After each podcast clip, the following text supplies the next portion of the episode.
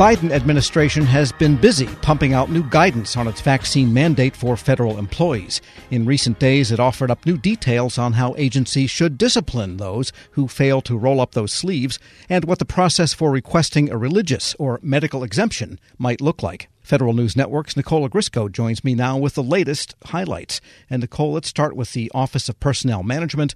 They offered up a kind of possible disciplinary pathway for the people that just don't want to comply with that vaccine mandate. Walk us down that twisted path. Well, Tom, I think the first thing to note is that because of the requirements associated with getting the vaccine, in that you have to have it by November 22nd, but really you have to get the shots before then and then wait the two weeks in order to be considered fully vaccinated. That if an employee says by November 8th, I'm not vaccinated, that their agencies can begin the disciplinary process the following day, and that's November 9th.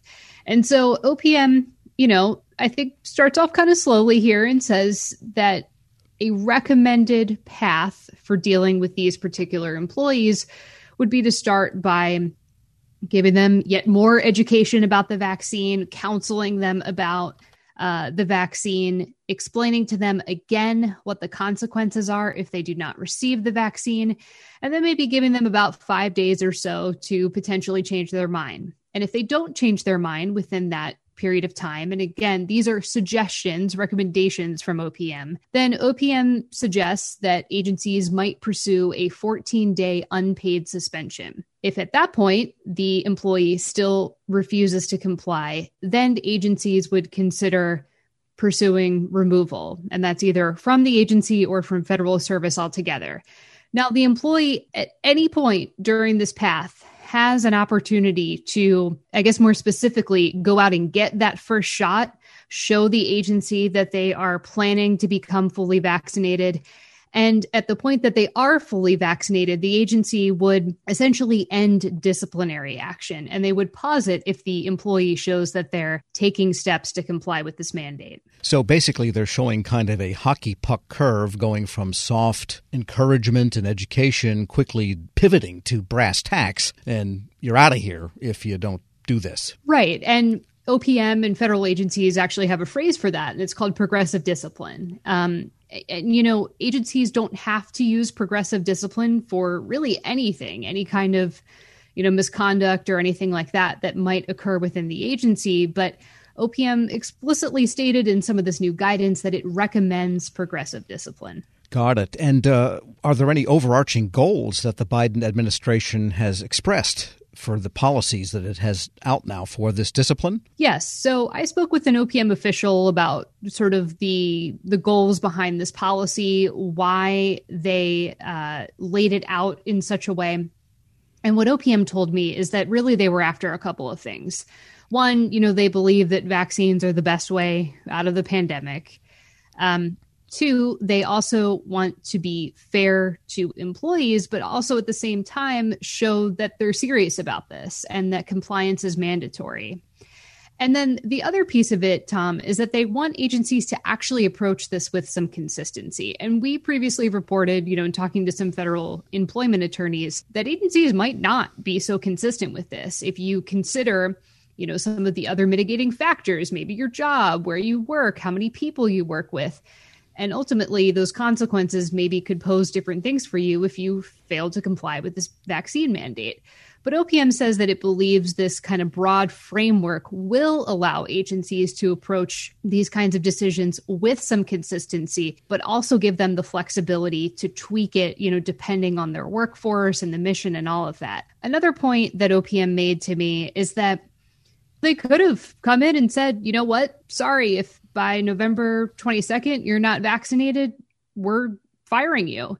And they explicitly chose not to take that path. They reiterated they want this process to result in vaccinations, not employee terminations. Got it. We're speaking with Federal News Network's Nicole Ogrysko. so they're not quite being like the New York school system where they're telling teachers you can't come in until you're vaccinated. All kinds of brouhaha going on down there. But on the other hand, if they say, well, we could do summary dismissal if you don't. That is saying that they have that authority, and that means it's still in the quiver, you might say. They absolutely have that authority, and that's something OPM reminded agencies just recently. You know, they pointed to a appeals for the Federal Circuit case uh, a couple years ago, actually several years ago, where the Navy fired two civilian employees who refused the anthrax vaccine before deploying on a naval ship to Korea. And so the court upheld the firings, and as did the MSPB, actually. OPM is saying, look, there's legal precedent for this. Failure to comply is ultimately insubordination. And, you know, this is what you can expect. It sounds like my elementary school lunchroom proctor, Mrs. Murphy, trying to get everyone to drink their milk. But that was a long time ago, many decades ago. And Nicole, what about the religious or medical exemptions to this mandate? Did OPM lay out how those would work? So I think we're going to see more details about this. But so far, the Safer Federal Workforce Task Force uh, just the other day put out some more guidance on that particular question. And while they didn't detail the specific kinds of medical or religious reasons that might grant an employee an exception to the mandate, they offered a couple more hints about what this process will look like. So they posted, you know, two sample forms, one for requesting a disability or medical accommodation, and the second for making some sort of religious uh, ask uh, to get out of this mandate. I think those forms provide some more details about what, you know, employees might expect. So if you're requesting a religious exemption, employees have to describe, you know, the nature of their objection to the COVID-19 vaccine, explain why the mandate would burden their ability to exercise those beliefs, even go into whether or not they've gotten vaccines in the past and the decision behind that. This, I think, is a key phrase here, Tom. A refusal to be vaccinated does not qualify for an exception if it is based upon personal preference, concerns about the possible effects of the vaccine, or political opinions. So that might address some concerns or thoughts that employees might have about this. And in requesting a medical exception, employees have to declare that, yes, they are seeking an exemption from the federal vaccine mandate. And then their doctor has to detail their condition, medical circumstances, and why this particular vaccine might pose a risk to them or cause some sort of adverse reaction for their patient. Well, there are certain established religions, Christian science, for example, where they eschew modern medicine or the medical techniques that we normally associate with getting well. There are people that subscribe to that faith, and they would therefore not be making a political or personal statement, but a true religious statement. Well, again, the administration didn't name specific religions, specific beliefs at all. They just simply said that, you know, you have to go through this process. It cannot be based on some sort of political opinions. And I, I, do think, you know, just based on comments and interactions that we've gotten about this new policy, that, you know, those are out there. Basically, employees have to make the case for why their agency should grant them a reasonable accommodation, and their agency might not. In fact, the administration goes on to say, you know, look, depending on your job and the circumstances surrounding your job, the agency might determine that no safety protocol other than vaccination is adequate. And in such circumstances, the agency may deny the requested accommodation.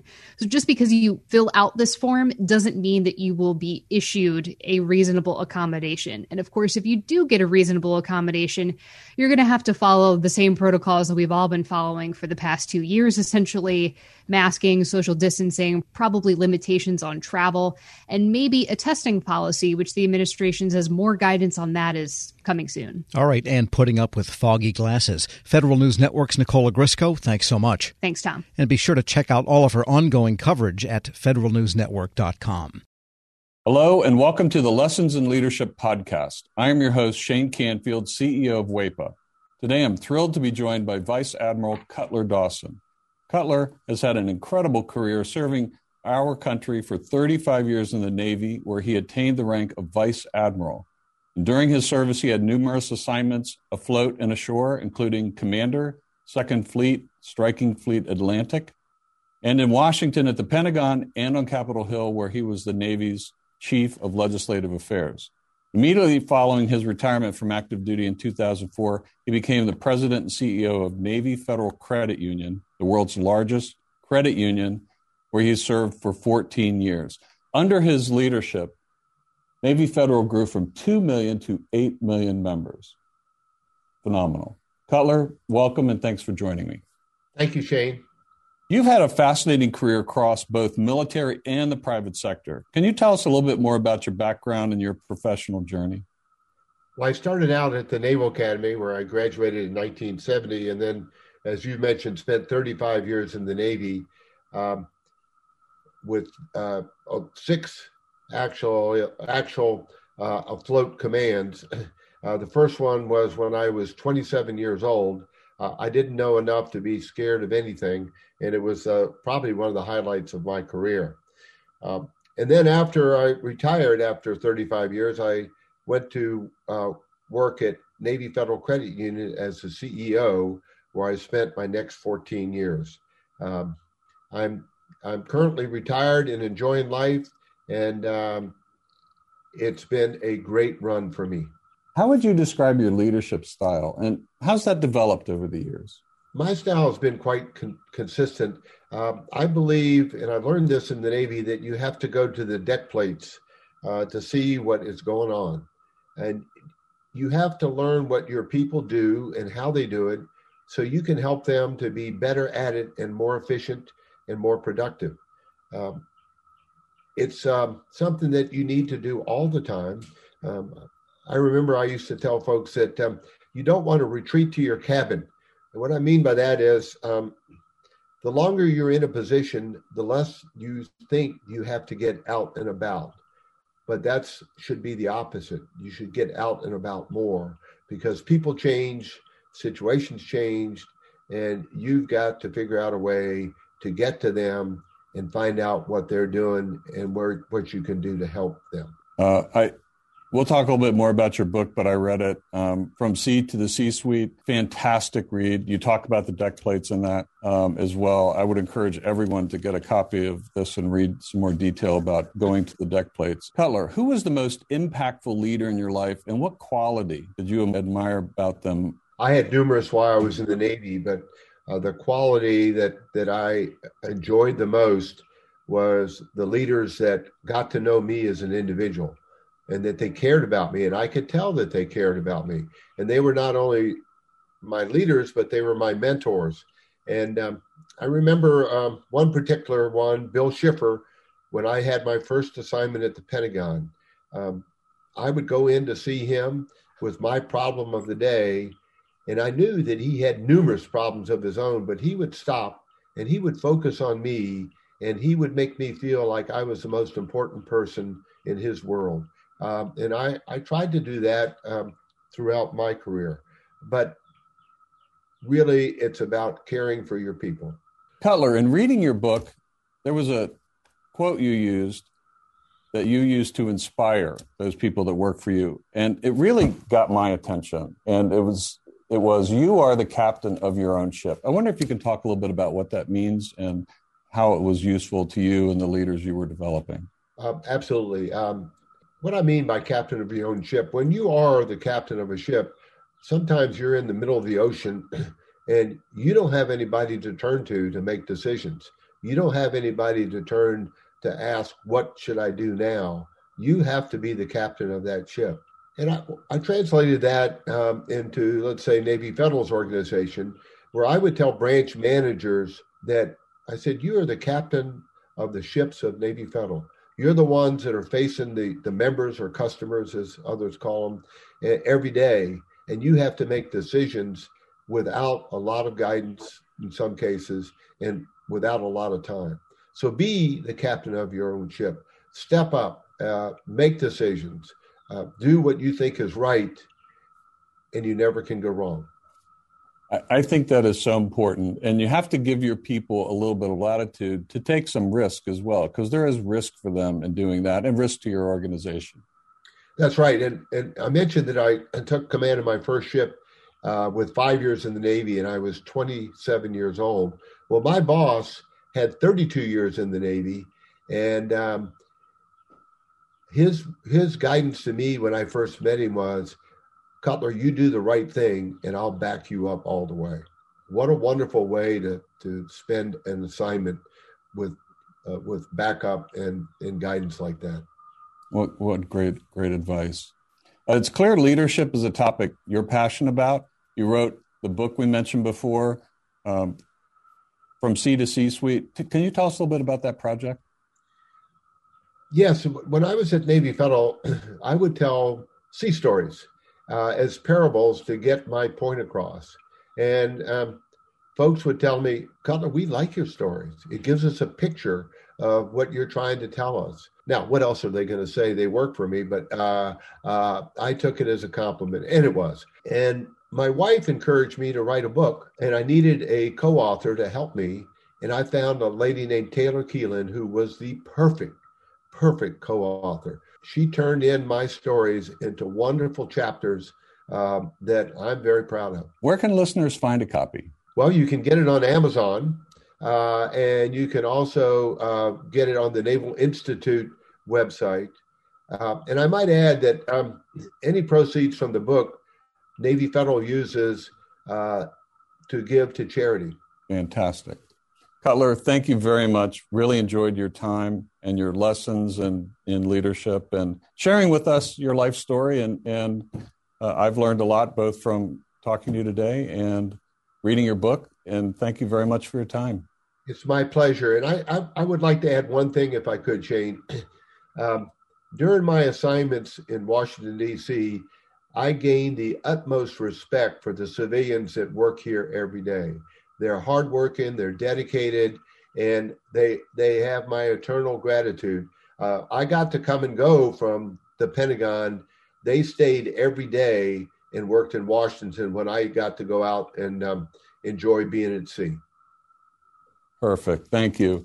Yeah, WEPA serves civilian federal employees, but your comment is well taken because the interaction between the two is is continuous, it's nonstop, and it's critical. So uh, the career civil servants, as well as career military, uh, our country would not be where it is today without them. I totally agree, and and I can tell you from the U.S. Navy standpoint, uh, we couldn't operate like we do without them being the backbone of what we do. Thank you very much for your time today, Cutler, and to everyone listening to Lessons in Leadership podcast. We'll see you next time. Grab a 30-day free trial of LiveXLive Plus, and you'll get unlimited skips, commercial-free music, and all of the podcasts and live streaming events you can handle. Visit livexlive.com slash podcast one to learn more and start your free trial.